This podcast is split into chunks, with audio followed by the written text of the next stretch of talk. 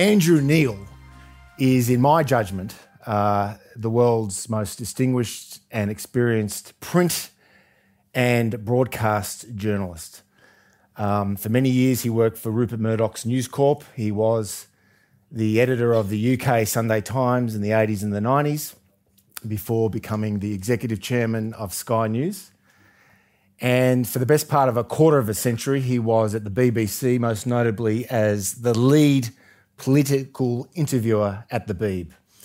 And if anyone is interested in seeing a good quality political journalist subjecting guests, whether they're Tory or Labor, Greens or Brexiteers, to really rigorous intellectual and political scrutiny, just go on YouTube and see Andrew Neil. He is the best in the business. And if I may say so, as someone who does also work at the ABC, there is no one like Andrew Neil at RABC.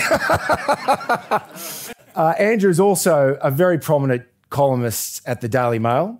He writes a column every Saturday. It's about 2,000 words. It's always must reading. I read it every Saturday before I read the Sydney Morning Herald, among other papers. Uh,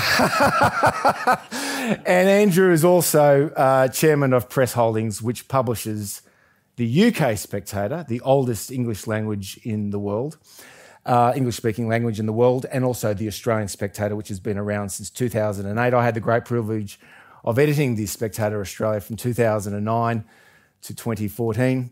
Rowan Dean, who's here tonight, publishes it, edits it today uh, has been editing it since 2014, and copies are available. So, with all that, please welcome the great man, Andrew Neil. Thank you. Thank you, Tom. Andrew. Welcome back to CIS and Australia. Thank, thank you. It's great to be back, and thank you for that introduction. My father would have believed it and my mother would have liked it. So I'm grateful for that. And all I can say is the check's in the post. But since it's the Australian Post, I wouldn't hold you back. now, last time you were here in 2018, um, it was September 2018, so it was just after we knocked off a Prime Minister. Malcolm Turnbull. And a few months later, you're at the BBC mm. and you interviewed Malcolm Turnbull, and he said the reason why his Liberal Party colleagues knocked him off was because they feared he'd win the next election. Tell us he, more. He did say that. It was in a restaurant in, uh, in the heart of Westminster where we pre recorded the interview. I thought I'd misheard him. Because no politician's ever said that to me before. And I said, You're saying that the reason they got rid of you is because they thought you'd win. And he said, Yes, I, they thought I'd win. That's why we got rid. And actually, for once, I was a bit stumped for words.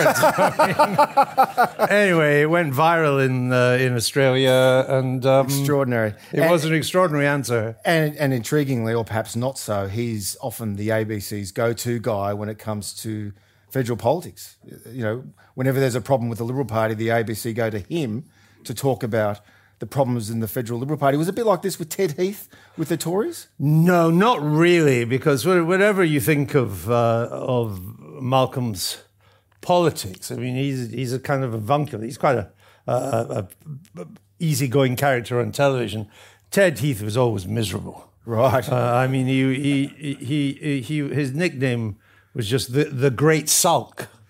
I mean, he he sulked for like 30 years after Thatcher yeah. had deposed him. So although to begin with we we went because you know he's a former conservative prime minister, former conservative leader, replaced by Margaret Thatcher. What he says was a story. After a while, it was so miserable interviewing him yes. that you know, we thought just leave, leave, him alone, let him sulk with his piano. Now, when you were last here, we were talking about the political churn of our prime ministers yes. in a short period of time. So you had Kevin Rudd, Julia Gillard, Rudd again, Tony Abbott, Malcolm Turnbull, mm.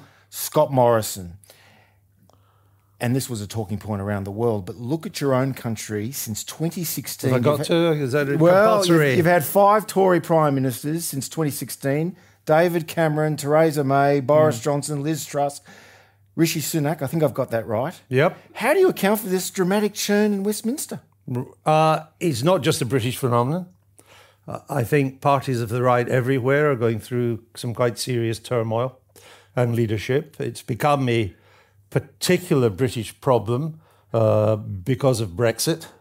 which was a disruptive event. The politicians lost control of the political process. That's what happens when you give people a referendum. Uh, Australia, take note. uh, Mr. Albanese and Mr. Dutton, I mean, their careers, either one could find their career on the line as a result of the referendum. Uh, David Cameron knew if he lost the Scottish referendum, he'd have to resign. Mm. Uh, he won the Scottish referendum. He won it quite comfortably. 2015. And, and ever since, uh, 2014. Uh, and ever since then, uh, the Scottish Nationalists yeah. have uh, done their best to destroy the case for Scottish independence, which, uh, for which I thank them. And uh, I have to report to you tonight the union has never been stronger in modern times. Uh, and uh, for those of us who believe in the union, that is very uh, good news. But Brexit in particular had this huge effect. It meant, they, unlike the Scottish referendum, David Cameron lost the Brexit referendum, and he had to resign. I yes. think he did the honourable thing in resigning, but it had split the governing party, split it in several ways, made it in some ways dysfunctional, yeah. which referenda can do, uh, particularly when this was the first referendum in which the people voted against the establishment. In previous, you know, the establishment wanted the union to remain. The people voted that way. The establishment wanted to stay in the European Union when we voted to remain uh, uh, or stay in 1975. Mm. The establishment won that. The establishment wanted us to vote to remain in 2016. We voted to leave. Uh, 52 to 48. And that itself was hugely disruptive in British politics. Then, of course, you had the pandemic, mm-hmm. and the pandemic played to a force that was already underway, which is that pandemics create an appetite for big government. Uh, they're like wars. Uh, pandemics, pandemics create the condition in which government begins to intrude and do things and spend money uh, to a degree and in areas that they would never dream of doing in non-pandemic times. Mm. And uh, that created, a, and, and Boris Johnson, of course, was a natural big government conservative mm-hmm. too. So he was happy to go along with this. That created a lot of disruption, and that created the the Truss insurgency, mm-hmm. which was about as successful as Bonnie Prince Charles's insurgency, or as I call it, the cluster truss. Um, it's being a family event, I choose my words uh, care, carefully. Uh, and although you could understand the motive for that, it was almost like a kind of Thatcherite rebellion yes. against this move to big government. It um, she was useless. And she hadn't prepared the ground. She didn't know what she was talking about. She was completely out of her depth. She lasted for six weeks. Chancellor to blame as well, to be uh, fair. Yes. Oh, yes. And he should have known better. Mm-hmm. And then on top of the, I, I, said to you, pandemics are a bit like war in terms of creating big government. I mean, the obvious example of that is the Attlee government in Britain in 1945, mm-hmm. in which big government had beat the Nazis. So it was an easy argument say big government will beat poverty, mm. big government will create a welfare state, and the British people voted overwhelmingly in 45 for that. It was like a war. Well, lo and behold, not only have we had the pandemic, we now have a war. Mm. We've mm. got the biggest war in uh, Europe uh, since 1945, since the end of the Second World War. That again reinforced the big government, too. And so you had all these tendencies going on a chunk of the Conservative Party not liking it, another chunk being yeah. big government conservatives saying, no, this is fine.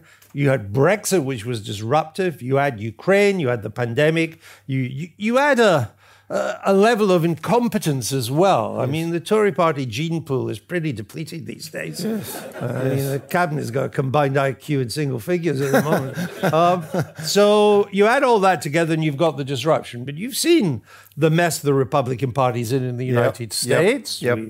I don't need to tell you about the ructions the Liberal Party here has gone through. Mm. I mean, I look at the. Uh, let, us take both the centre right and the centre left parties, the mainstream parties in France. Mm-hmm. Uh, the Republican Party, which is the old Gaullist Party, the Socialist Party, which is a centre left party, they barely don't exist anymore in France.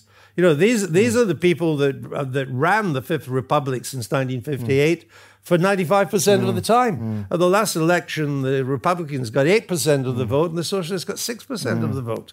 So there are big forces at work here Yes. that haven't yet worked their way through. You look at Italy, where the right wing party in charge now is not the traditional uh, um, Berlusconi party, the traditional conservative party. It's now run by Madame Meloni, who is from a much more right wing populist uh, tradition. Or you take the government party, the Law and Justice Party in Poland. Again, that's not a traditional conservative party. That is a pretty hard right conservative uh, party there. So the parties of the, I mean, the parties of the left have had their problems, but I think the parties of the right have also uh, had their problems, and that it's a long-winded way of saying there are both short-term and longer-term underlying Yes. trends. I just want to say, if I, it would seem from where things stand at the moment that Mr. Sunak has settled the boat a bit.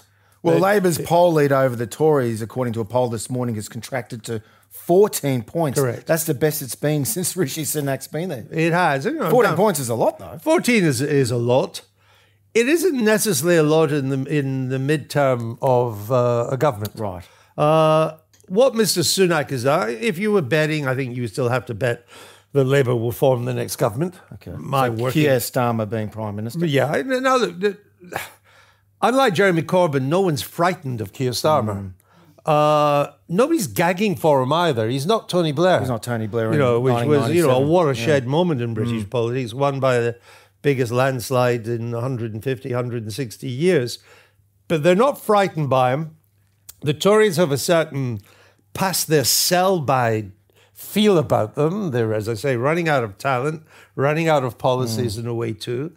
Uh, Starmer has not, as they would say in Scotland, set the heather on fire. I mean, he hasn't even set his own window box on fire, never mind uh, the heather. Uh, um, and so he's not and rocking can, it. And, and can Keir Starmer define a woman? You have to ask Mr. Starmer that. What he does in his private life is none of my uh, bu- business. What I would say of Mr. Sunak is that he's building up. A, I know the Prime Minister a little bit, don't know him well, but my political editor, James Forsyth, was his best friend and Now works for and now works for him, best uh, man at his wedding, as Mr. Sunak was best uh, uh, man at James's uh, wedding. And he's building up a reputation for competence, uh, which the Tory party under Boris Johnson and then Liz Truss seriously lost. And then, you know, if the Tories haven't got competence, what else do they, do they Yeah, but have hang going? on, mate. If the British economy is flatlining, the, the, the, the, the economic growth's pretty sluggish, why is a Tory Prime Minister proposing to increase company taxes? You would have to ask uh, him about that. I've interviewed him many times, and I've I've said to him, for ten years, Tory chancellors told me that if they cut business tax, revenue would rise. Now you're telling me if we raise business tax, revenue will rise. Both statements cannot be right. be right, no. One has to be wrong. and I think part of the problem has been that although Britain had the lowest corporation tax of any major economy, uh, they managed to get it down to 19%. I think from about 28, they eventually got it down to 19. It did not produce a boom in investment. But that wasn't because of the level of taxation. If you look at uh, private investment in Britain, through from about after the great crash in 2008, it begins to recover a bit in 2009, and then it slowly, not dramatically, but slowly begins to rise. Then the Brexit referendum takes place, and it just hmm. flatlines. I think Brexit, because business, which was against Brexit, hmm. but also saw it as a step into the unknown, they just stopped investing. Andrew, as you know, uh, CIS is a classical liberal think tank. So we believe in uh, free markets, productivity, enhancing economic reform, limited government. Sure. Uh, these are dark days for classical liberals and They free are indeed. You know, you just mentioned all these centre right parties embracing big government. It reminds me of something, and I want to put this to you. Jonathan Freedland from The Guardian, at the height of the pandemic around April, May of 2020, said that just as there are no atheists on a sinking ship, there are no free marketeers during a pandemic. Well, I think that's true. Uh, of course, it's perfectly possible to take the decision that during a pandemic, which is not, a, you know, the free market's a wonderful thing. It is not the solution to everything. And it certainly isn't the solution to a pandemic. Margaret Thatcher would have created big government during a pandemic. But of course, once you've done that and you've won, you've conquered the pandemic, you go back to where uh, you were. I, th- I think there are no, if I look round the mainstream right wing parties at the moment, they are uh, there's no Thatcherite, Reaganite uh, party that's do, that of any importance at the moment. I think the Donald Trump turned the Republicans into a big government party. Mm-hmm, mm-hmm, I've mm-hmm. explained about Britain. Mm-hmm. The, the hard right or the the the more the non-mainstream right, like Madame Le Pen in France or Madame Meloni in, in Italy, they are not free marketeers. They believe in big government yeah. because they've got a lot of working class voters and they want to pump up the welfare state. They are pro protectionism. They're pro very high minimum wage. So, and I think that's why uh, Ms. Truss fell in her face because the time wasn't right for her revolution and she hadn't done the homework. If you are going yeah. to go for a a, a more mar- uh, what I would call a Jeffersonian approach, decentralization, and uh, and but smaller government, mm-hmm, mm-hmm. Uh, and therefore lower taxes. If you're going to go for that route and less regulation, and the government, which these days just tries to do too much, and so what so much of what it does do, it does very badly. If you had government to try and concentrate more on what it has to do, defense of the realm, condition of the people, and all the rest of it, and try to do that well. If you're going to argue for that, you need to prepare the ground. And in the run up to the Thatcher Revolution, which kicked it off in 1979 when she won her first election, uh, there, a lot of groundwork had been done by think tanks like yeah. like this, the IEA, Institute of Economic yep. Affairs. I was at the Economist throughout the mm-hmm. 1970s. Mm-hmm. Uh, we did a lot of the groundwork. The Economist then, a very different magazine from now, and it's now the publishing arm of Davos Man uh, and Davos Woman. She's the editor, Indeed, right? we call the editor Zanny Davos Woman is her name. Yes, yes. Which uh, works on so many levels as a nickname. In these days, it was more of a center center right. Ra- we used to say we wrote from the radical center. The, the center was not a place where you just split your differences. You could have radical policies. So, thing, the novel idea that you could privatize, uh, the, mm. as the Americans would call it, garbage collection. The novel idea that perhaps an airline did not have to be state owned. Yes that you could do it, that British Telecom didn't have to be state owned, that you could survive on less government. And the trickiest of all to get across that there are sub tax rates, not all, not the basic rate of income tax, but the higher marginal rates. If you cut them judiciously, you will end up with more revenue. That's a counterintuitive argument to get across. It takes so I'm going to cut the rate of tax, but I'll mm. get more revenue. And of course, with Nigel Lawson, sadly mm. departed from us. And by the way, there's a brilliant piece by the Prime Minister, uh, Rishi Sunak, a tribute to Nigel Lawson in the current mm. issue of The Spectator, which you have a copy of. Yeah, I mean, Mr. Lawson did that uh, in the 1980s. Not only did we get more revenue from the top income, mm. a, a, bigger mm. share of income tax revenues came from the better off. Yes. It's because they were paying their income tax now. They were coming back from low tax zones. But it takes a lot of homework to do that. Yes. You can't just spring it on the public. And I guess if you want to be really miserable, not only, and it always suits a Scottish Presbyterian to be miserable, we, we, we live in constant fear that somewhere in the world somebody might actually be enjoying themselves. Uh, that that uh, not, not only is nobody promulgating these ideas at the moment, uh, no one's laying the groundwork for no. them either. Nigel so. Nigel once told me um, he, he, he learned a valuable lesson from Enoch Powell of all people, and he had this line that I've often paraphrased, which is that, and I say this to a lot of younger people, a lot of younger Australians, and indeed younger Brits, millennials, mm-hmm. the Generation Z, they're attracted to socialism. They're very uh, contemptuous of free market sure, well, If you haven't lived through it, it probably sounds quite nice. Yeah, yeah. Well, they they embrace socialism, and um, I say, and this is Nigel's point, and before him, Enoch Powell, that you don't tax a loss, you tax a profit, because sure. only profit, only capitalism will provide governments with the revenue you need to pay for health and education and welfare and defence and so on and so forth. Simple message. But they're all basic arguments that we've kind of forgotten and that almost nobody is making now. I mean, as you say, even Rishi Sunak has been the yeah. one pushing up corporate taxes. Mm. He said he needs the revenue. We'll see if he gets any of the revenue. Taxes are always some cutting taxes is something they'll do tomorrow. Yep. Never today. And you know, there's a there's a re- Nigel Lawson also said you can't cut taxes on the back of debt. You can't borrow. Yeah. He didn't cut taxes by borrowing. No, He cut that's what Truss taxes by getting Yeah. control of spending. and I think the Western world has reached quite a dangerous phase at the moment. In that throughout the Western world, we have built massive welfare states on debt. Yes. They're all built on debt. They're not. I mean, the only honest people here are the Scandinavians. They they have the most advanced welfare states, but you have the highest taxes. Yes, but they have low company tax rates. They, they well, they had to do that because they all moved to London. You know, that was, they had no choice. But Okay, to- but to- this is a very good that. point you raised because I want to just segue here to an article that my colleague Robert Carling wrote today in the Financial Review. And this is about Victoria, Hmm. uh, which is, as John Howard says, the Massachusetts of Australia. And I think that's unfair in Massachusetts. This is uh, Robert Carling. The headline Victoria's crippled finances are all Daniel Andrews' fault, the Premier.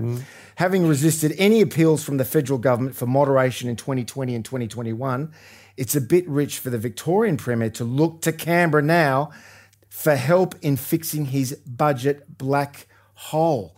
So Victoria's got a real debt problem here. There are there is this is a question I'm here is there is a cost to high levels of big government. There's a cost to uh, high levels of big.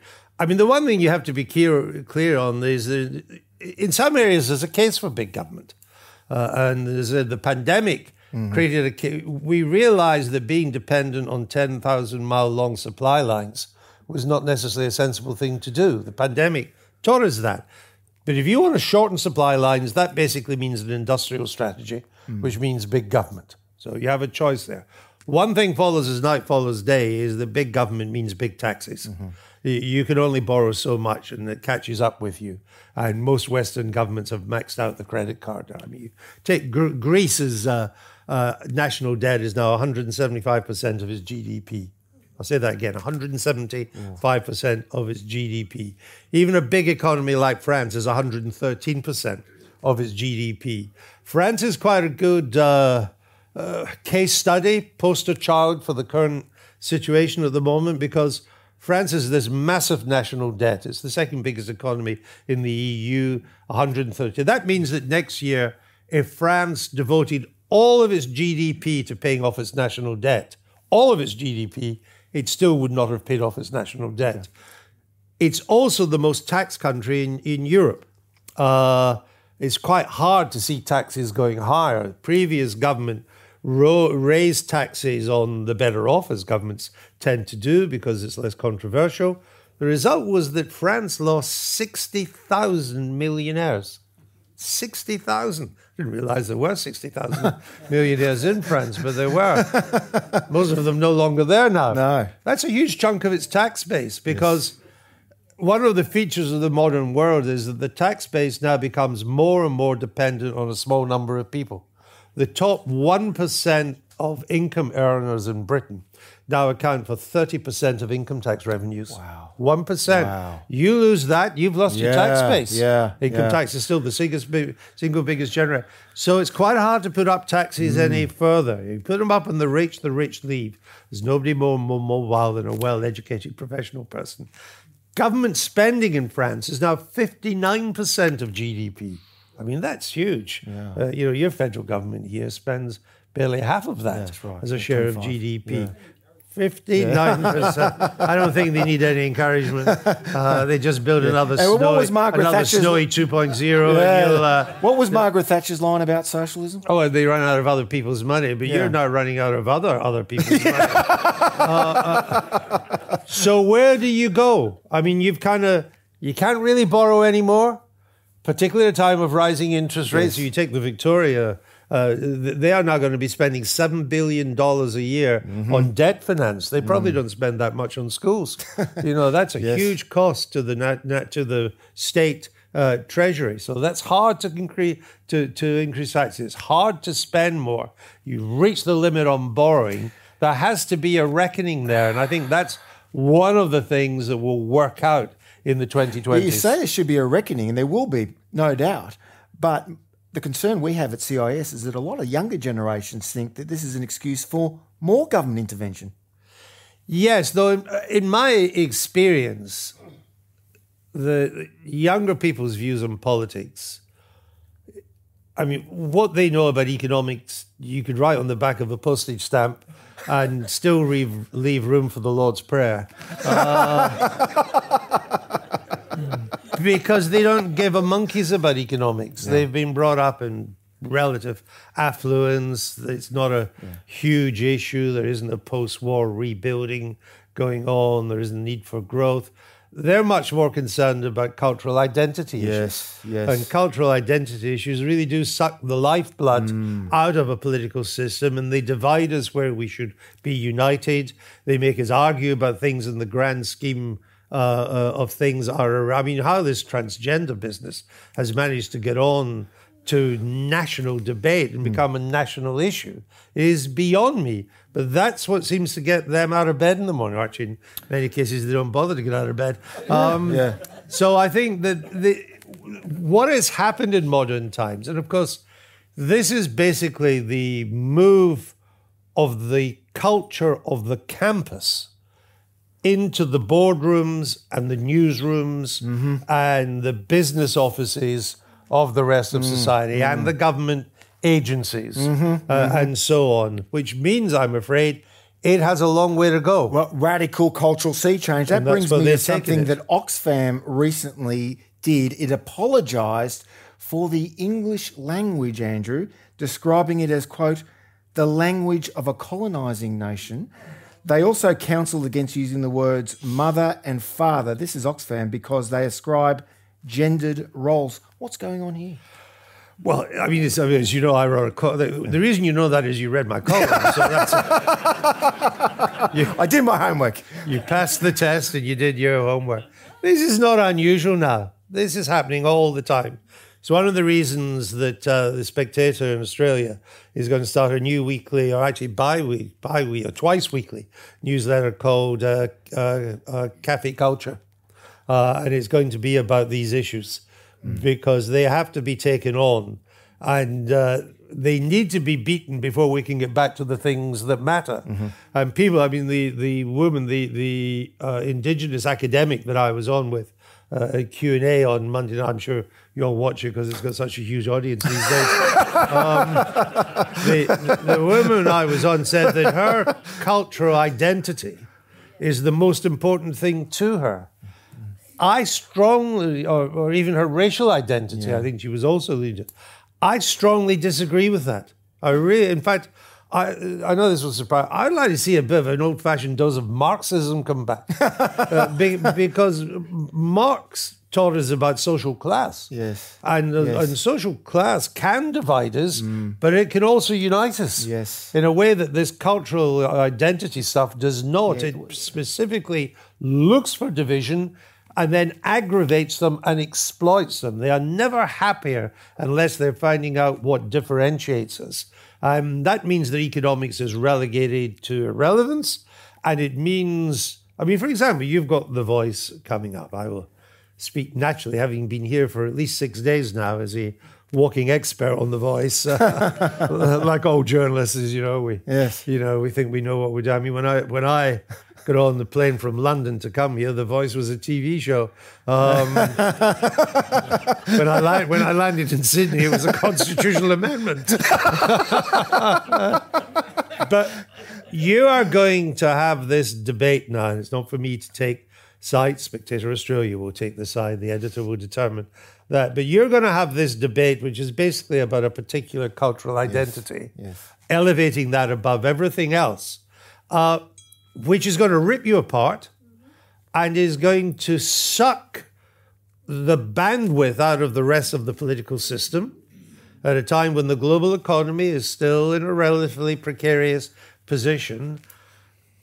And I would venture to suggest, from my position of total ignorance, will in the end do nothing for the indigenous community of this country uh, who need things to be done. Mm-hmm but it will be brilliant for the political elite. Mm. It will create jobs and bureaucracy and power and importance. I'll just give you a quick example of that. The referendum in Scotland for independence in 2014, uh, which the SNP led, was in a sense uh, the argument that the Scots should have their own voice, that, that it should be a separate nation with a distinctive Scottish voice. Now, those of us uh, who, who uh, were against that argued that Scotland already had its own voice. You know, it has a powerful voice within the Union. And I mean, and if the Scots disappear to run their own affairs, I mean, who the hell is going to run England? I mean, you know, we've been we've been doing it for the English for three hundred years. They're just they're just not used to running their own affairs anymore. So that was an argument for a voice in a different way mm. from what's happening here, but it was for a voice. Mm. And let's create a political system that will give them the voice. So this is what happened.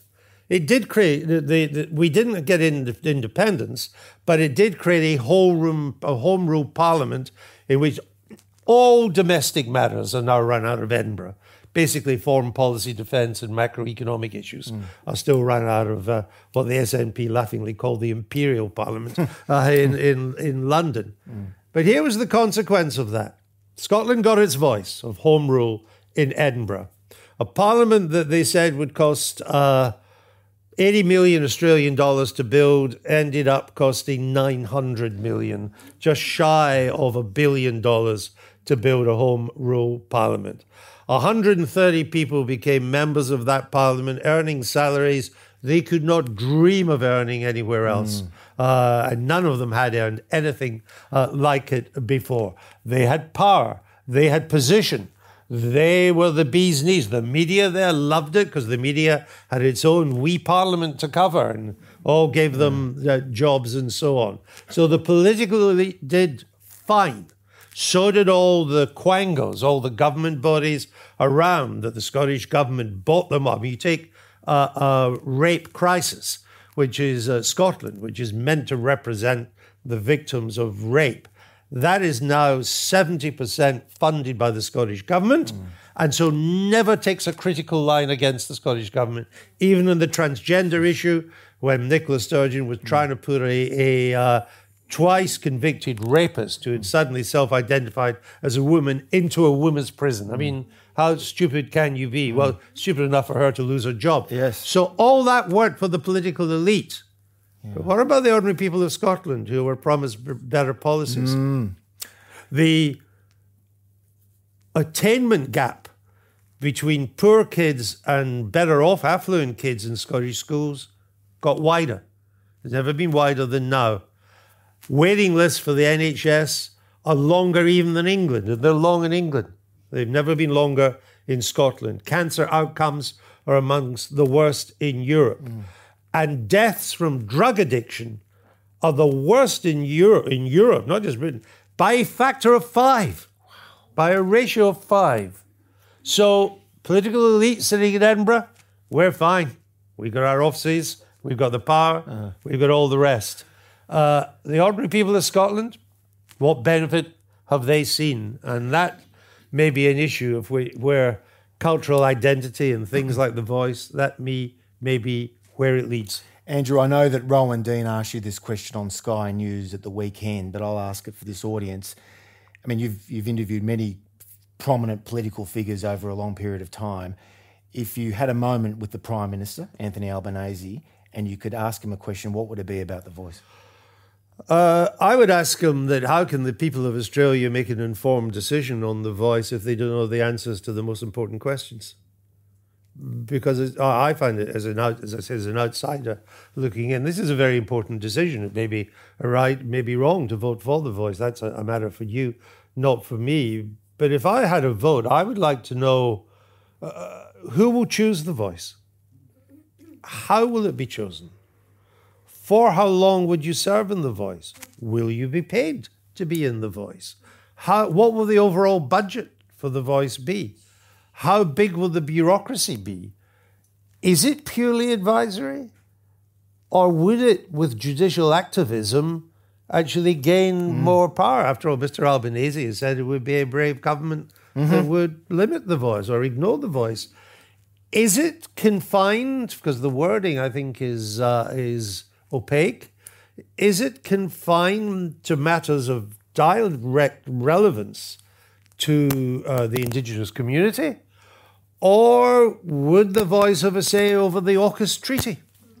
Would it have a say over the Reserve Bank of Australia's interest rate uh, policy?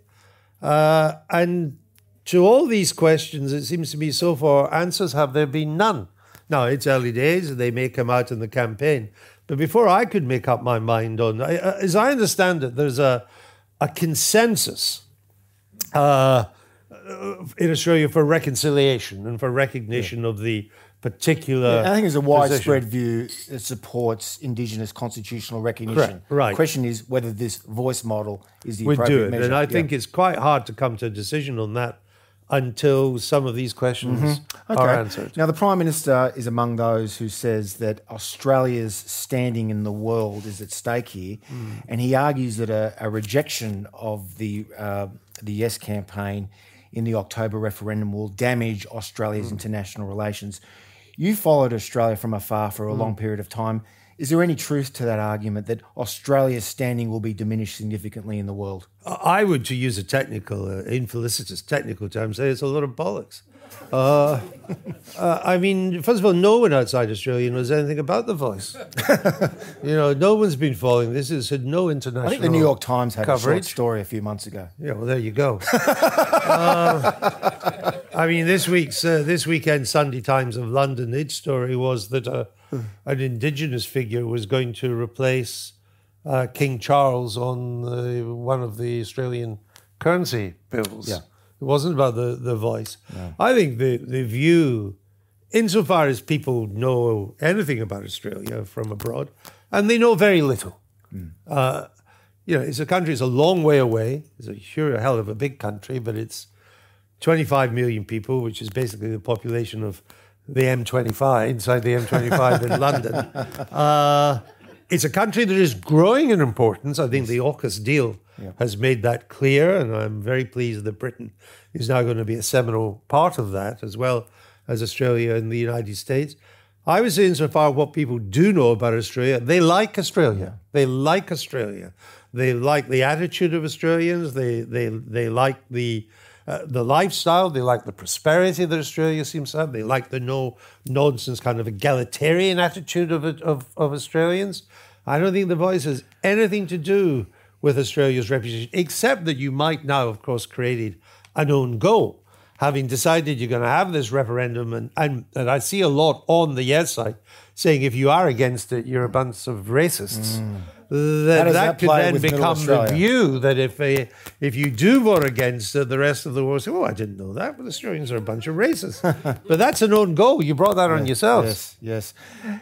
Andrew, let's change the subject and talk about American politics. You follow the United States mm. very closely, you have for many years. The Trump indictment last week, what do you think of the likely consequences of the Trump indictment for the American presidential political scene, given that Trump is uh, gaining a new lease on life? Well, he has gained a new lease of life. I mean, I think it's very bad news uh, what, what's happened. Uh, and I think that if you were going to break the precedence of 250 years, and charge a former president with criminal charges, which has never happened before, even though a few previous presidents have been criminals. They were never charged uh, uh, by it. I just can't help feeling you would need something a lot more substantial than putting in wrong entry bookkeeping. Yes. Uh, yeah. You know, which is, uh, we all know what Donald Trump did. Yes. Um, he paid hush money to a porn he star. paid uh, as, as the yeah. chap uh, uh, who does Donald Trump on Saturday Night Live, which I found a very uh, unfunny show on NBC. Yes. But it was funny on Saturday night. They had this guy mimicking, impersonating Donald Trump uh, because it was Easter, saying he was really the modern Jew, uh, Jesus, and that and that like Jesus, all he had done was to try and help a sex worker. Very meddling. which, which, actually even got me to Very chuckle. meddling. Yeah. Uh, and That's pretty funny. So I think they've made a big mistake. Yes. Uh, in going for him on this. My own view is that the most serious potential charge against Donald Trump is his attempt to lean on the Georgia authorities, Republicans, mm-hmm, mm-hmm. Uh, to find find an extra 13,000 votes. This was after the 2020 election. After the 20, that yep. seems to me to be a lot more serious. Mm, mm. It also well, there, means there's there's actual uh, telephone uh, evidence. Oh, it's recorded. It's you can hear yeah. it uh, to, to him. It also means that because uh, misentering uh, falsifying bookkeeping, first of all, is subject to a statute of limitations, which has already run out and counts as a misdemeanor, not a felony under American or New York state law. What this uh, district attorney has to do now is, is argue that the misdemeanor were used in pursuit of a bigger felony, uh, which is criminal. That strikes the statute of limitations and turns a misdemeanor into a proper criminal charge. The problem is he can't tell us what that felony is. Uh, he's trying to make out it's the breach of campaign law, uh, uh, of finance law. Yeah. That's federal law. He's a state judge. And I don't see what the breach was. It was Donald Trump's own money. He didn't use campaign finances. And then he said, oh, well, there was also tax. The New York state was cheated out of tax. That isn't actually true. What Trump did to pay back his sleazebag lawyer, Mr. Cohen, was to double the money that had been given to the porn star so that Cohen could then afford his income taxes on the money he got. So the New York state got the income tax. Actually, it got income tax on money it wasn't going to get. So I don't know how you, you do that. And the- what it's done, though, just the, the political fallout, is it has energized the Trump base. Uh, it has meant funds pouring in, $15 million in the three days after uh, he appeared in the Manhattan court. Uh, court. Uh, it has knocked back Ron DeSantis, the governor of Florida, who's the only serious contender for the Republican nomination. He now looks like a diminished man and is running all over the place wondering what to do. He even said that if New York State tried to extradite Yes. Mr. Trump from Florida, he would stand in their way. I mean, a ludicrous Yes. proposition, but that's how And we should say. DeSantis won in Florida. He, he was re-elected by 19 points. 19 points. So his political capital went up after up. those November elections, whereas Trump's went down because most of his candidates did very badly at the midterm elections. So it's early days and a lot can happen, but it has undoubtedly improved enormously Mr. Trump's chances of winning again the Republican nomination. It has also made it certain that Mr. Biden uh, will run again as well on the grounds that I may be 82, but I beat him last time. Yes. And I can do so again. And I think the prospect there is not a happy one for a country that we all depend on in various ways and you know need as part of a guarantor of our freedoms both australia and the united kingdom need good and close relations with uh, america with america. You've got a choice between a a narcissist in his late 70s facing a number of criminal charges uh, who we know will be like a bull in a china store when it comes to foreign policy. At a time when the war in Ukraine continues and the Chinese get ever more militant in their uh, training exercises off the coast of Taiwan, and, an 82 year old with Geriatric. a, with a vice president who is not uh, fit for purpose. But Kamala he, Harris. But he cannot get rid, cannot get rid of her because she is ethnic and female. Mm-hmm. If he had a vice president as a useless old white man, he could get rid of her. They're easily dispensable and disposable. But Kamala Harris, he cannot get rid of. That is a terrible choice. So you're suggesting that at this stage, people. all things considered, 2024 is likely to be a repeat of 2020. Biden as Trump. things stand at the moment. Okay, well, let me put this to you. This is George Will, the legendary Washington Post Indeed. columnist, who's been writing a column twice a week for the Post uh, since the early 70s. He was a guest at CIS during the pandemic. We did a Zoom event, about 500,000 views with George right at the height of those riots uh, after the uh, death of um, George Floyd. This is what Will wrote, George Will wrote in the Washington Post just after the Trump indictment. Maybe, just maybe, this is rock bottom for embarrassing US politics. Yeah, I think it is rock bottom, which is why I agree with that, which is why I'm a little bit depressed at the choice that could emerge from it. But quite often you can stay at rock bottom for quite a while. Yes. You know, it doesn't necessarily follow that when you hit rock bottom, you start to bounce back up again. And the danger is that the die is now cast. That uh, Mr. Look, America, we all live in a world where things change quickly overnight. So it's, you know, I remember what was it that uh, there was a famous football manager who says, uh, uh, "I don't make predictions, and I never will." Oh, hold on, I think you just made a prediction. Uh, so we have to be careful, and I, and I think we can only stick with the knowledge we have at the moment. But sitting here tonight, I think Mr. Trump must now be regarded as favorite to get the Republican nomination. I wouldn't have said that uh, if we were here only a couple of That's months if he ago. keeps out of jail. Well, he can run from uh, jail. There, there was a candidate in uh, 1920 ran for president from jail Right. uh, called Eugene Debs. oh, the socialist. Uh, he ran from jail. Uh, Woodrow uh, Wilson had jailed him because he had fought against the draft Uh-huh. uh for the First World War. He was accused of tre- treason. He he ran from I think it was a Pennsylvania penitentiary uh, somewhere, and he got a million votes. Uh, and he didn't do any kind. In fact, he got more votes than he got the previous time he ran for president. so don't don't tell Donald Trump uh, that. Uh, no, look, if he's in jail, I, I, Yeah, that's a okay, but- but- Uh, that- but, but I'm just saying. But Yeah. Biden is then Yes. the char- No Democrat is going to challenge Biden if Biden says he's going to run. Yes. If Biden says he's not running, there will be a bloodbath in the Democrat Party to, because uh, Kamala Harris will not be a shoe in. Indeed, I don't think she would win the nomination. It would be entirely new. But as things stand at the moment, that looks like a repeat. And it's not a happy prospect given that we live in a world where the dictators are on the march mm. and democracy's on the defensive.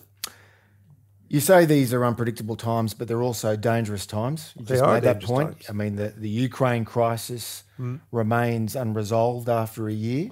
You mentioned earlier that China, in just the last few days, they had We've these military that. drills Yep. along the vibrant island democracy of Taiwan. Mm-hmm. Um, there's uh, still tensions in the Persian Gulf.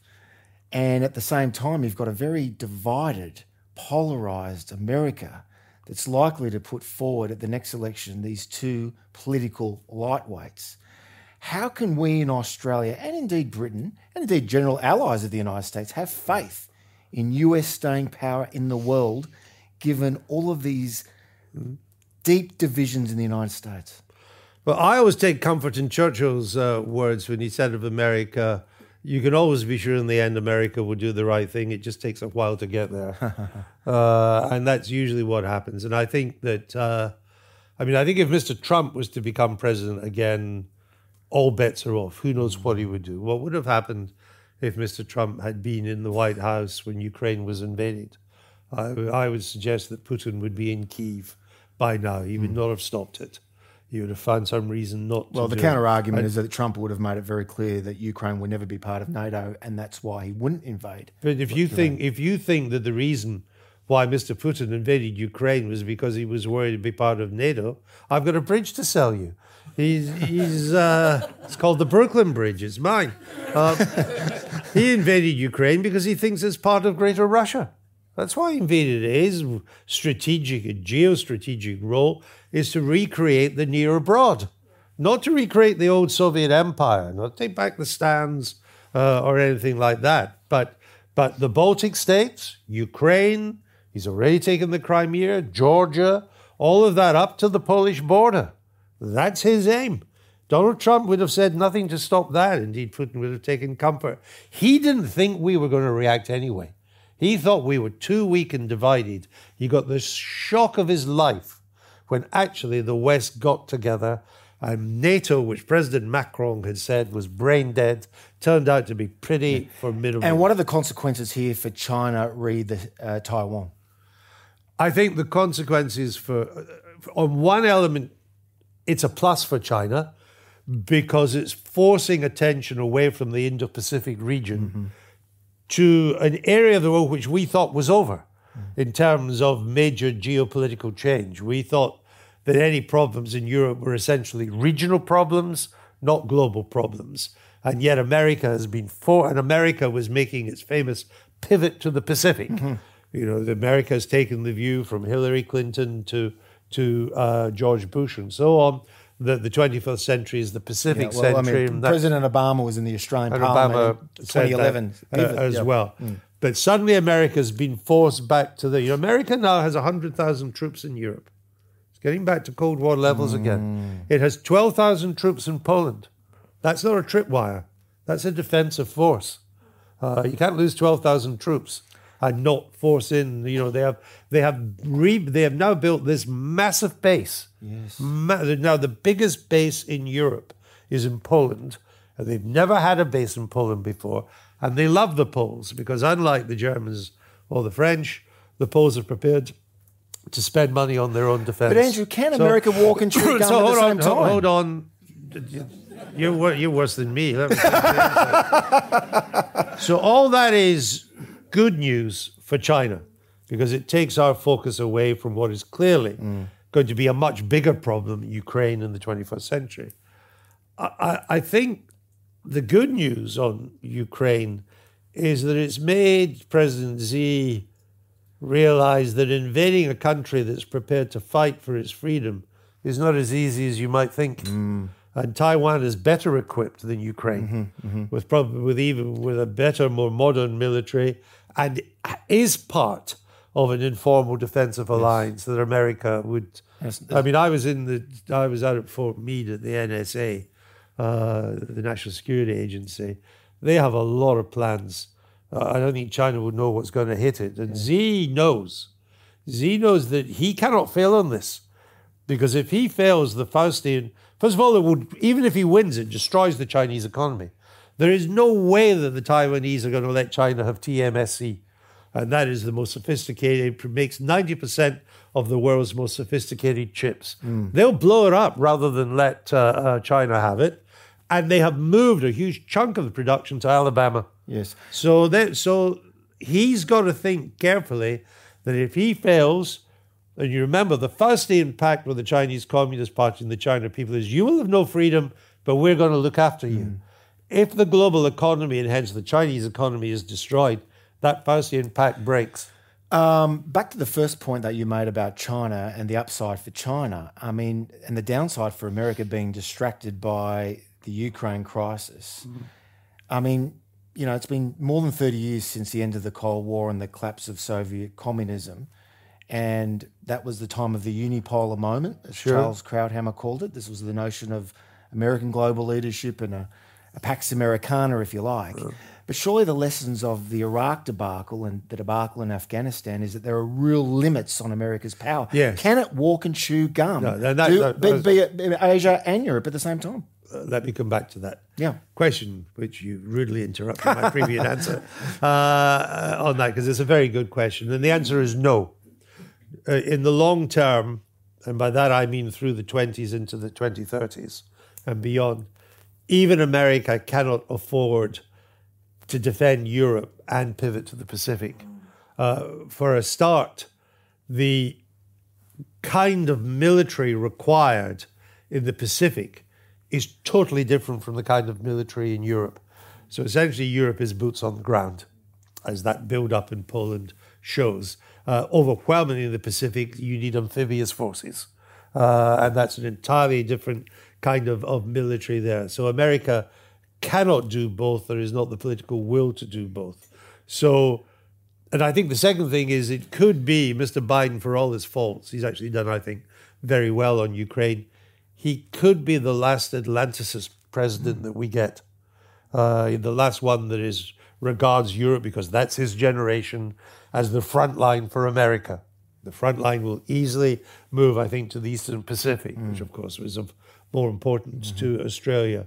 So something will have to give, and that is, I, I, what it means is that at some stage, Europe will have to do more of its own defense. Mm-hmm. I mean, Europe is the biggest welfare state spending in the world and some of the small, smallest military mm-hmm. spending. And that is why the balance of power in Europe is now moving eastwards. And the rising power in Europe now is Poland. Uh, and that's the country the Americans love.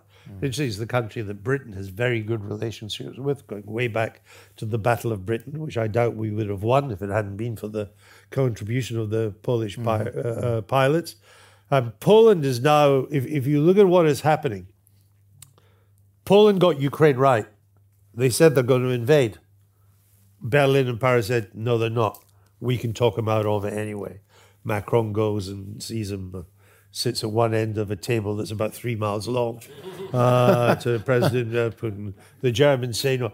Poland said to Germany, don't take this gas. They're going to sucker you in. They'll make you dependent. You lose any control of foreign policy. They said, "Don't you worry, we know what we're doing." And as Germany was agreeing to build Nord Stream two, the second gas pipeline from Russia, Poland was building floating LNG stations mm. off the coast so that it could take in gas from Qatar and from the United States. Poland called every one of these things right. It is now building an army which will be the biggest in Europe. Its army at the moment is 115,000 strong. In five years' time, it will be 250,000 strong. 200, uh, sorry, 300,000 strong. 250 full-time professional soldiers, 50,000 highly trained reservists. It is buying 35 Abrams tanks from America. But that's just in a way as a symbolic gesture for the Americans because the Abrams tanks work by turbine and they're a nightmare unless you've all the backup. Far more important and almost totally underreported, unreported, they're buying a thousand tanks from South Korea. Hmm. A thousand wow. tanks from South Korea. Hmm. They are now, if you look at, and by the way, there is total consensus in Poland mm. on doing this. No okay. one's arguing against it. They are not going to be invaded again. Now, you add in the Baltic states who are ready to fight as well, an army. Britain has 5,000 troops in the Baltic states now. We patrol their perimeter defense with our Typhoon uh, fighters and, uh, and our troops. Even at the height of the Cold War, something is now happening that never happened. Finland and Sweden are joining NATO. Yeah. The, the strategic significance of that is huge that part of Europe was always our weakest, weakest link because Finland and Poland were not in yeah. NATO. I was speaking to Carl Bildt recently, former Swedish, Swedish uh, uh, Prime Minister. Yep. Uh, if you take Denmark, Finland, Sweden, and Norway, Norway and Denmark, of course, already being members, but you take these four Scandinavian countries, they alone can now mobilize 250 state of the art fighter jets o- over the Baltic. Mm.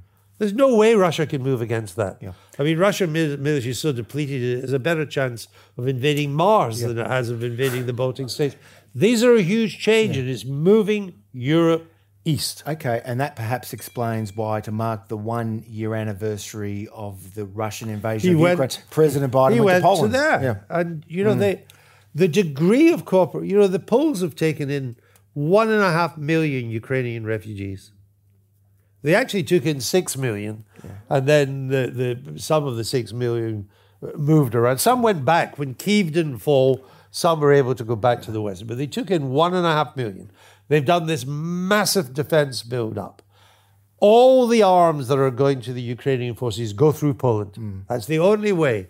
And the Americans had a major problem they, they have this logistical operation now that a plane full of military equipment can leave the eastern seaboard of the United States at six o'clock in the evening, local time, and be deployed by the Ukrainian army at three o'clock in the afternoon the next day, local time.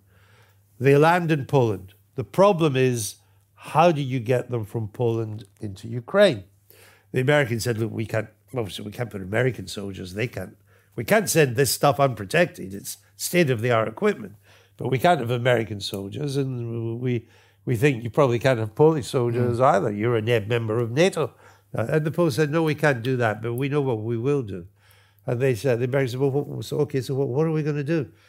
And they said, we are calling up all our retired special forces, and we are creating an unofficial unit of these guys. They are really well trained uh, they still get some training, but they're not part of the Polish army. They're not official Polish soldiers, and they take the weapons in. That's the kind of cooperation the Americans love. At a time when Macron is thinking yeah. he can talk yeah. Putin to the peace table, or Scholz is in. You know, the situation in Germany is so absurd that the Greens are now more militant yeah. about the military than the Social Democrats. yes. So that is why the. But, but, but, I, I, just to finish, the significance of this switch of the balance of power as it moves in. By the way, Romania has become, which is also a member of NATO, is a key Black Sea state now. That will allow, given that for Russia that is the near abroad, that will allow uh, the Americans over time to withdraw. And the British, despite Brexit, will play a major part in that because we have great relations with all of them. And an unknown thing that was basically, we did two things that have not really been reported. The Poles were very worried that they would be a subject of uh, cyber warfare assaults by the Russians. And so the British, the British of the best uh, cyber warfare in, uh, defenses in Europe, we extended our defenses to the eastern border, which included Poland. We protect Poland from cyber warfare. And in the in- interim period between Poland, between Sweden and Finland saying they wanted to join NATO, which we knew would take a time because we knew Turkey would cause problems, the British government extended its nuclear umbrella over Finland and Sweden. Yeah. These are not widely reported, but I can assure you in Helsinki, the political elite noticed. And I think one of the reasons why Rishi, Rishi Sunak was able to solve the Northern Ireland Protocol in the end was because Warsaw, the Baltic states, Helsinki, and Stockholm said to Brussels, look, we are dependent on the British, on nuclear umbrella, cyber warfare, troops in Estonia, and you're arguing about sausages going to Northern Ireland? Stop it already. Do a deal. And I think that had a huge influence in getting that yeah, deal but done. Notwithstanding all your interesting and sound points here about Europe. Oh, no, no, no. I'll put this, this, to you. No, this no. is when politicians to you, with respect. You're surely, talking complete nonsense. Surely, surely a rising China is a much greater threat to world order than a declining Russia. Yeah, I just bogged said down that. in the Donbass. But I mean, America is still going to be focused on Europe. It's still going to be part of NATO. How can it still walk and chew gum? Well, I've answered that. Uh, uh, okay, I mean, you want to go through all again? It was quite a long answer. I, have told you they're, is, they're, in the short term. Well, all the weapons that the Americans are giving to Ukraine isn't that depleting America in a fighting no, force because, in East Asia? Uh, um, let me give you a class for slow learners. uh, the weapons that are required in Europe are very different from the weapons required in the Pacific. And, and we're in an interim stage where Ukraine has given us a breathing space for Europe to get its act together. My argument is that getting its act together will happen more in the East yeah. than it will with the Germans and the French. But it will mean as we rebuild along the lines I've suggested, America will pivot because, as I said quite clearly, well, America in the long term cannot afford to do. I get that, both. but we've had it this CIS. Uh, Peter Jennings, one of Australia's leading uh, defence intellectuals, and he says the moment for China to strike is in the next few years when America is so focused on Europe and America is less focused on East Asia. And moreover, that China has huge demographic challenges and serious internal challenges, which will hurt them in the next 10 to 20 years. But in the short term, they might be in a more agile yeah. position to strike. Well, but they're not in a more agile position to strike because they haven't got the military could do it yet. You know, the, the, the, the state of the Chinese military is nowhere near ready to take on Taiwan.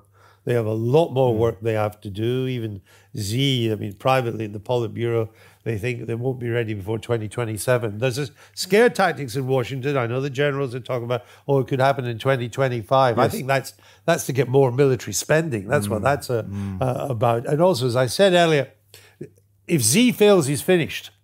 I mean, it could be like the Australian referendum. Whoever loses, whether it's Mr. Dutton or Mr. Albanese, it could end their political career.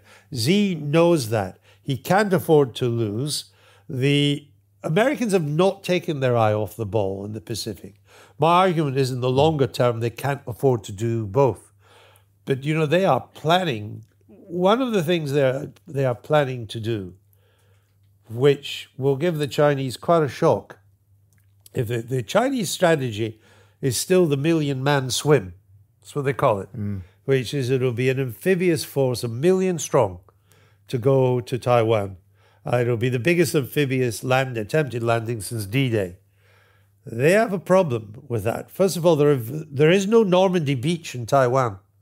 There are very few places where mm. you can land, and they're incredibly well defended. They think that they can neutralize the American Navy, the Seventh Fleet, uh, they can make that ineffective on what we used to call the Straits of Formosa, now the Straits of Taiwan. That's not what the Americans are going to do. They're going to stand off on that. They are ready, and, and you can't build up a million strong amphibious force without us knowing about it. Yeah. You know, we knew Putin was going to invade Ukraine. We'll certainly see a million people yep. building up. The Americans have developed a thousand sea mines controlled by artificial intelligence, which they are going to seed the whole Straits of Taiwan in the event that China looks like it's going to attack. And these mines go to the bottom of the ocean and they just lie there. But because they're controlled by, and the Americans do nothing, but because they're controlled by artificial intelligence, they will read if there's a major amphibious force coming across the straits, and they will rise and they will destroy the Chinese force. Mm. I mean, there's a, the Chinese are in for quite uh, a shock if they attempt this. The degree of the American technology on this is quite huge, and they are teaching the uh, Taiwanese on cyber warfare mm-hmm. and all the rest of it, and they can position their navy, which has the ability to hit the amphibious force. But the amphibious force and the Chinese couldn't hit the American navy. So now we've got time for questions, and our first question will go Seg just over here. Thank you, um, Andrew Neil. I just want to ask you uh, one of your most famous interviews, and I've watched this multiple times, it was with Alex Jones and you once said that it was one of the worst interviews that you've ever conducted. Has there been any interview that has almost matched the title? And what are your how did you feel about actually asking him so many questions? Alex Jones, we should be clear, is a what right wing conspiracy theorist. yeah, it? it's not the Alex. There's an Alex Jones here. It's not. Is it Alex Jones? That's Alan Jones. Oh, that's Alan Jones. No, no. It's not. It's not. No, no, no, no. Alex it's when you said right wing conspiracy theories. No, no, no. Uh, I think there's a difference. Alex Jones was difficult to interview simply because he's an idiot, and uh, nothing has given me more pleasure than to see him bankrupted by the parents in that mass shooting. Yeah. I mean, he said. I forget what the name was because there's so many mass shootings in yeah. America now. Yeah, the New But he said this mass shooting had been staged by by actors. Mm and that it was just the gun control lobby had staged this. Now, these, he said this of parents who had lost 40 children, and you couldn't get them to retract it. So then they sued him, and they won over a billion dollars. And he'll be panhandling on the streets soon, and I shall not be putting anything into his hat. so I, he was just an idiot, uh, believer in global conspiracy. It wasn't a serious uh, interview. Uh, so it, it, it, it, was. I said on air, "You're the worst person I've ever had to interview," and and I would stick by that. He was the first because he was subject to no logic or control. I, I, was trying to say goodbye at the end of the day. He was still shouting at me, and it was all an act because you know the moment I finished the goodbye and the end title, the end credits had stopped rolling he says, "Oh well, Andrew, nice to see you," and you go and walked away, just pleasantly. It was all the night. He shouts and shouts and shouts. When the camera's no longer running, he was, "It was nice to see you, Andrew. Thanks for that," and walked away. So nothing has come close to that, but it was wholly unproductive. It was wholly unnecessary to do. We should never have bothered. Yeah. What about the interview with Ben Shapiro? That's attracted something like well, twelve yeah. million views.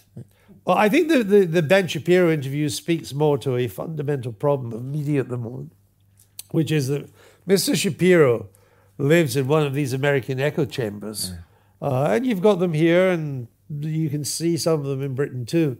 Uh, now, in which he he had never met anybody who had a different view. Mm. So he's used to having people on his program that say, and don't you agree with the following? Yes. He said, yes, I agree with the following. And don't you think that? Yes, I agree with that. And they all just sat and scratch each other's backs. You see that on Fox News on the right. You see that on MSNBC on the left in America uh, as well. And we had him on. I forget what the reason was, but I did my usual thing, which was let's find out what he stands for, and I'll take the exact opposite position, and we'll test him. You know, and he, and I think abortion was one of the issues. Yeah, yeah. He is very fundamentalist, very uh, I mean, basically no abortion. And I said, uh, aren't you? There's lots of people who are very wary of abortion, but the line you're taking would seem to take us back to the dark ages. Um, and that's when he blew up. Yeah. And we had no idea that was going to happen. I just, I was going to move on. Abortion is not one of my big subjects. I was going to move on to other subjects talking about. And he just exploded. Mm.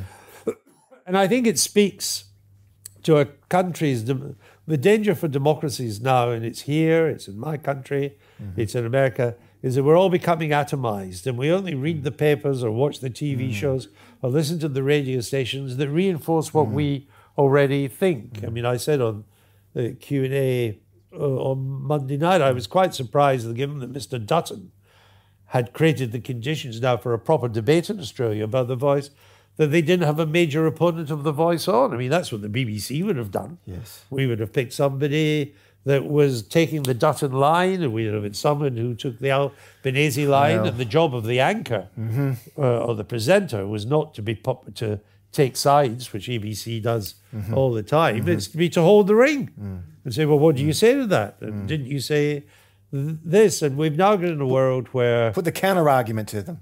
Correct. Yeah. We're now in a world in which people don't want to be challenged. Yes. And, and Shapiro had never been challenged, yeah. which is why he threw his toys That's right. Uh, out he, the pram. He ended the interview abruptly, and you yeah. concluded by we, saying... We had no idea what was happening. Yeah. What's his problem? and he said, well, I've never heard of you. I said, well, I've never heard of you, but still, still, doing the And interview. in fairness to him, I think he took to Twitter afterwards acknowledging that you beat him fair and square. He and, did. Uh, that you, in his words, demolished him. Okay, next question. Great to see you, Tom. Andrew, why the woke and what's the answer? Why the woke? Uh, I think the I think the woke is, uh, as I said earlier, I think the, the woke comes from the university campus. That's where it started. Uh, like all these things, it started in the American universities, particularly in the Ivy League universities. That's what makes it so insidious in a way. It starts in the top universities, and the top universities fill the top boardrooms. They fill the New York Times, the Washington Post, ABC, NBC, all all the big companies. I think it's also come out of, in a sense, it's a it's a post-Marxist uh, uh, concept as well. I think it's it's a reaction to the defeat of Marxism in many ways. That uh, mm. we lost the economic argument. Mm. Class war doesn't really work very well anymore, and uh, the, the, the general consensus in favor of what you might broadly call a market economy is what people in the center, left, center, right work. So let's think of something different, and that is cultural identity, uh, an ethnic identity. Let's go for that. That'll cause more problems. So you, the development of critical race theory mm. in the United States, which is barely a theory. I mean, even Marcuse uh, had more intellectual grit than critical race theory but people love to suck it up. They love to believe it. It's it's it's commandeered. It's captured a generation, and they are taking these ideas with them into the workplace uh, and beyond. And because it's only just begun, I think it will be a while before mm. it can be reversed, and it's dangerous because despite the history of the United States or Britain's history of slavery or whatever, there are actually, Australian is one of them, there are now successful multiracial societies that would have been inconceivable even 40 or 50 years ago. Uh, and, you know, if you're black in America, it's a pretty good place to be if you want to get on in the world. But you're not allowed to say that. Mm. You are a victim and you're downtrodden and you've never escaped the legacy of uh, slavery.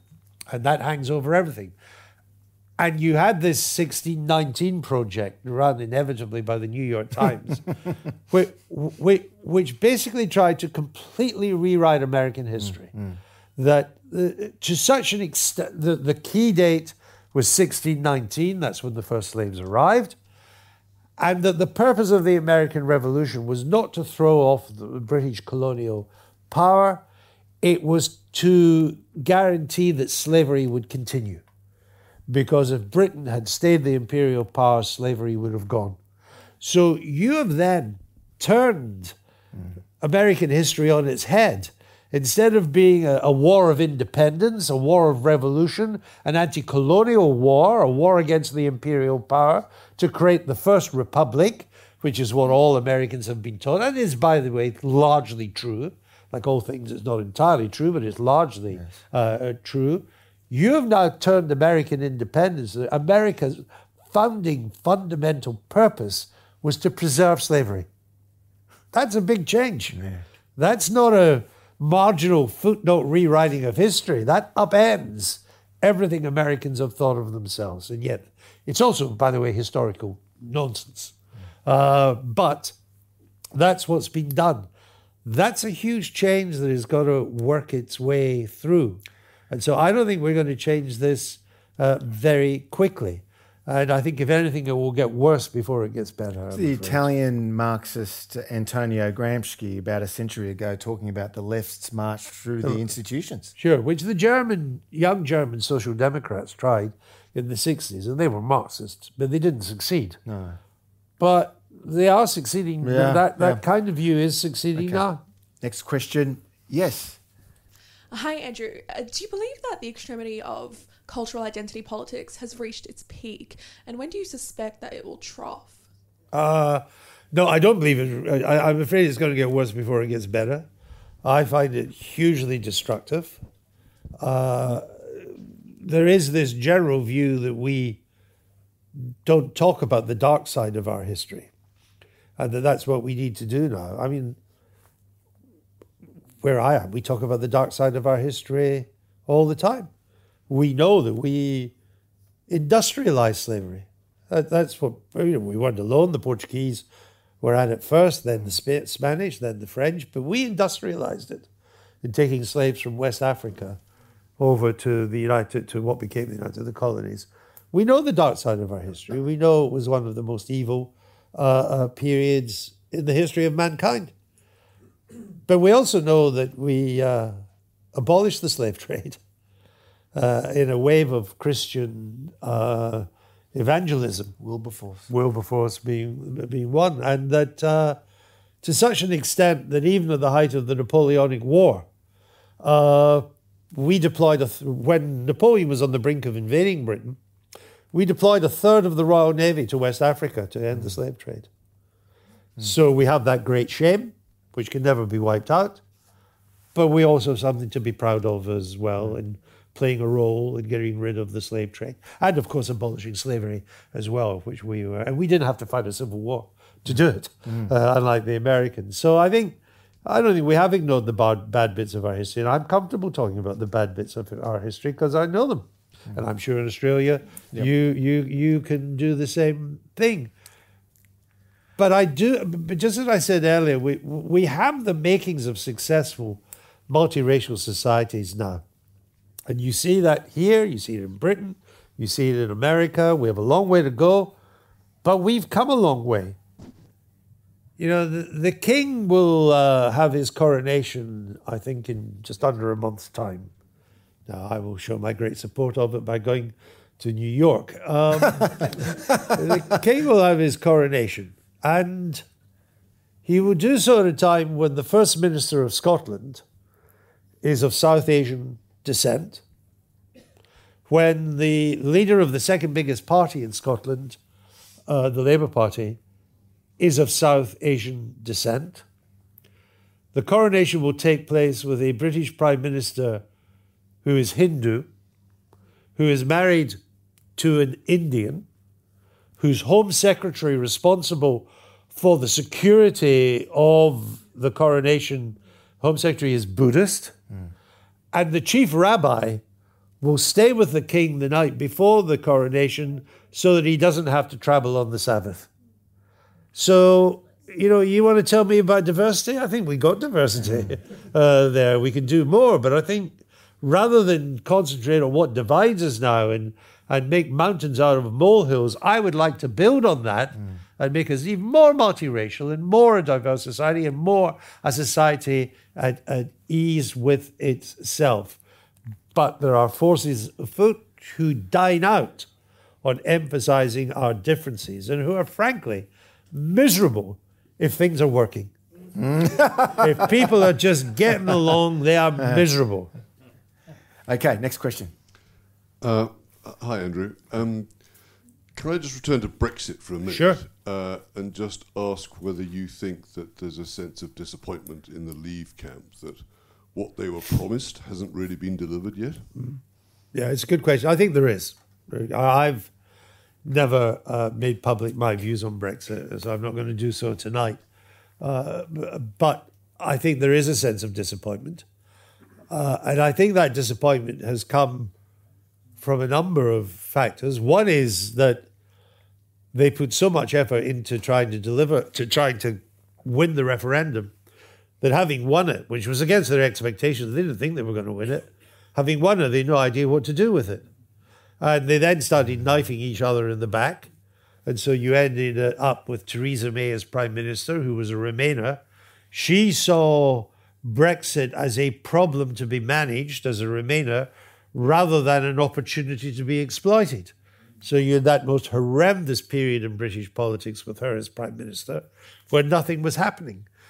And it became very polarized, and a lot of uh, Brexiteers thought the Remain forces were now organizing to push it back, to uh, to, to to make sure the referendum was not implemented. And uh, there are many problems. And then, of course, she called the election that made it even worse. She had a working majority. She lost that. She was dependent on the DUP. No one in their right mind wants to be dependent on the Democratic, also the Unionist Party there. And only Boris broke that logjam with the landslide in 2019. But he had worked out how to, to win. He still didn't know what to do uh, with it. And then, of course, the, uh, and we had no proper bargaining position. And frankly, in the negotiations, the Europeans ran circles round us. And a lot of what we'd been told by the Brexiteers turned out not to be true. The German car industry will make sure you get a great deal because they have to sell their cars in Britain. We're the single biggest market for them and all that. Oh, Europe needs such as much as we need them. We'll get everything we got. Oh, turned out to be nonsense. The Europeans, and particularly the Brussels Commission, they took the view that we needed a, a punishment beating pour encourager les autres to make sure no one else tried it. And it worked. No one else is trying it. Madame Meloni is a big Eurosceptic. She ain't taking Italy out. Uh, even Le Pen has now changed her tune in France. She's very skeptical of Brussels. She is. She doesn't even want to leave the euro anymore uh, now on that. So it worked. And then when you thought the government might have time to do it, the pandemic came along. Mm. And that just sucked the lifeblood out of normal politics. And they just didn't have the bandwidth. I don't blame them. The, pan- the pandemic was uncharted territory. They gave up on Brexit and simply dealt with the pandemic. So I think, yeah, the answer is yes, it's been disappointing. There are two signs of light that it might be getting a bit better. One was the resolution of the Northern Ireland Protocol, which is a technical thing, but huge, and actually paves the way for a much better free trade deal between Britain and the European Union that deal comes up for renewal in 2025, and I think it'll be much better. And the second thing is that because of Brexit, we have been able to join the Pacific Trade Partnership. And in the long term, that's huge. Hmm. We are now part of a free trade arrangement, as is Australia, with the fastest growing part of the world. So that's not bad. So there is still hope, but they have definitely, they got it and they didn't know what to do with it. Well, look, uh, we at CIS have been fortunate uh, to have hosted many prominent intellectuals and business figures and journalists over the last 50 years, but I think it's really hard to beat our guest tonight. Please thank Andrew Neil. thank you so much. Fantastic. For decades, CIS has been a fiercely independent voice working hard to promote sound liberal principles. To be notified of our future videos, make sure you subscribe to our channel, then click the notification bell. We rely solely on the generosity of people like you for donations to advance our classical liberal cause. Check out the links on screen now to see how you can get involved.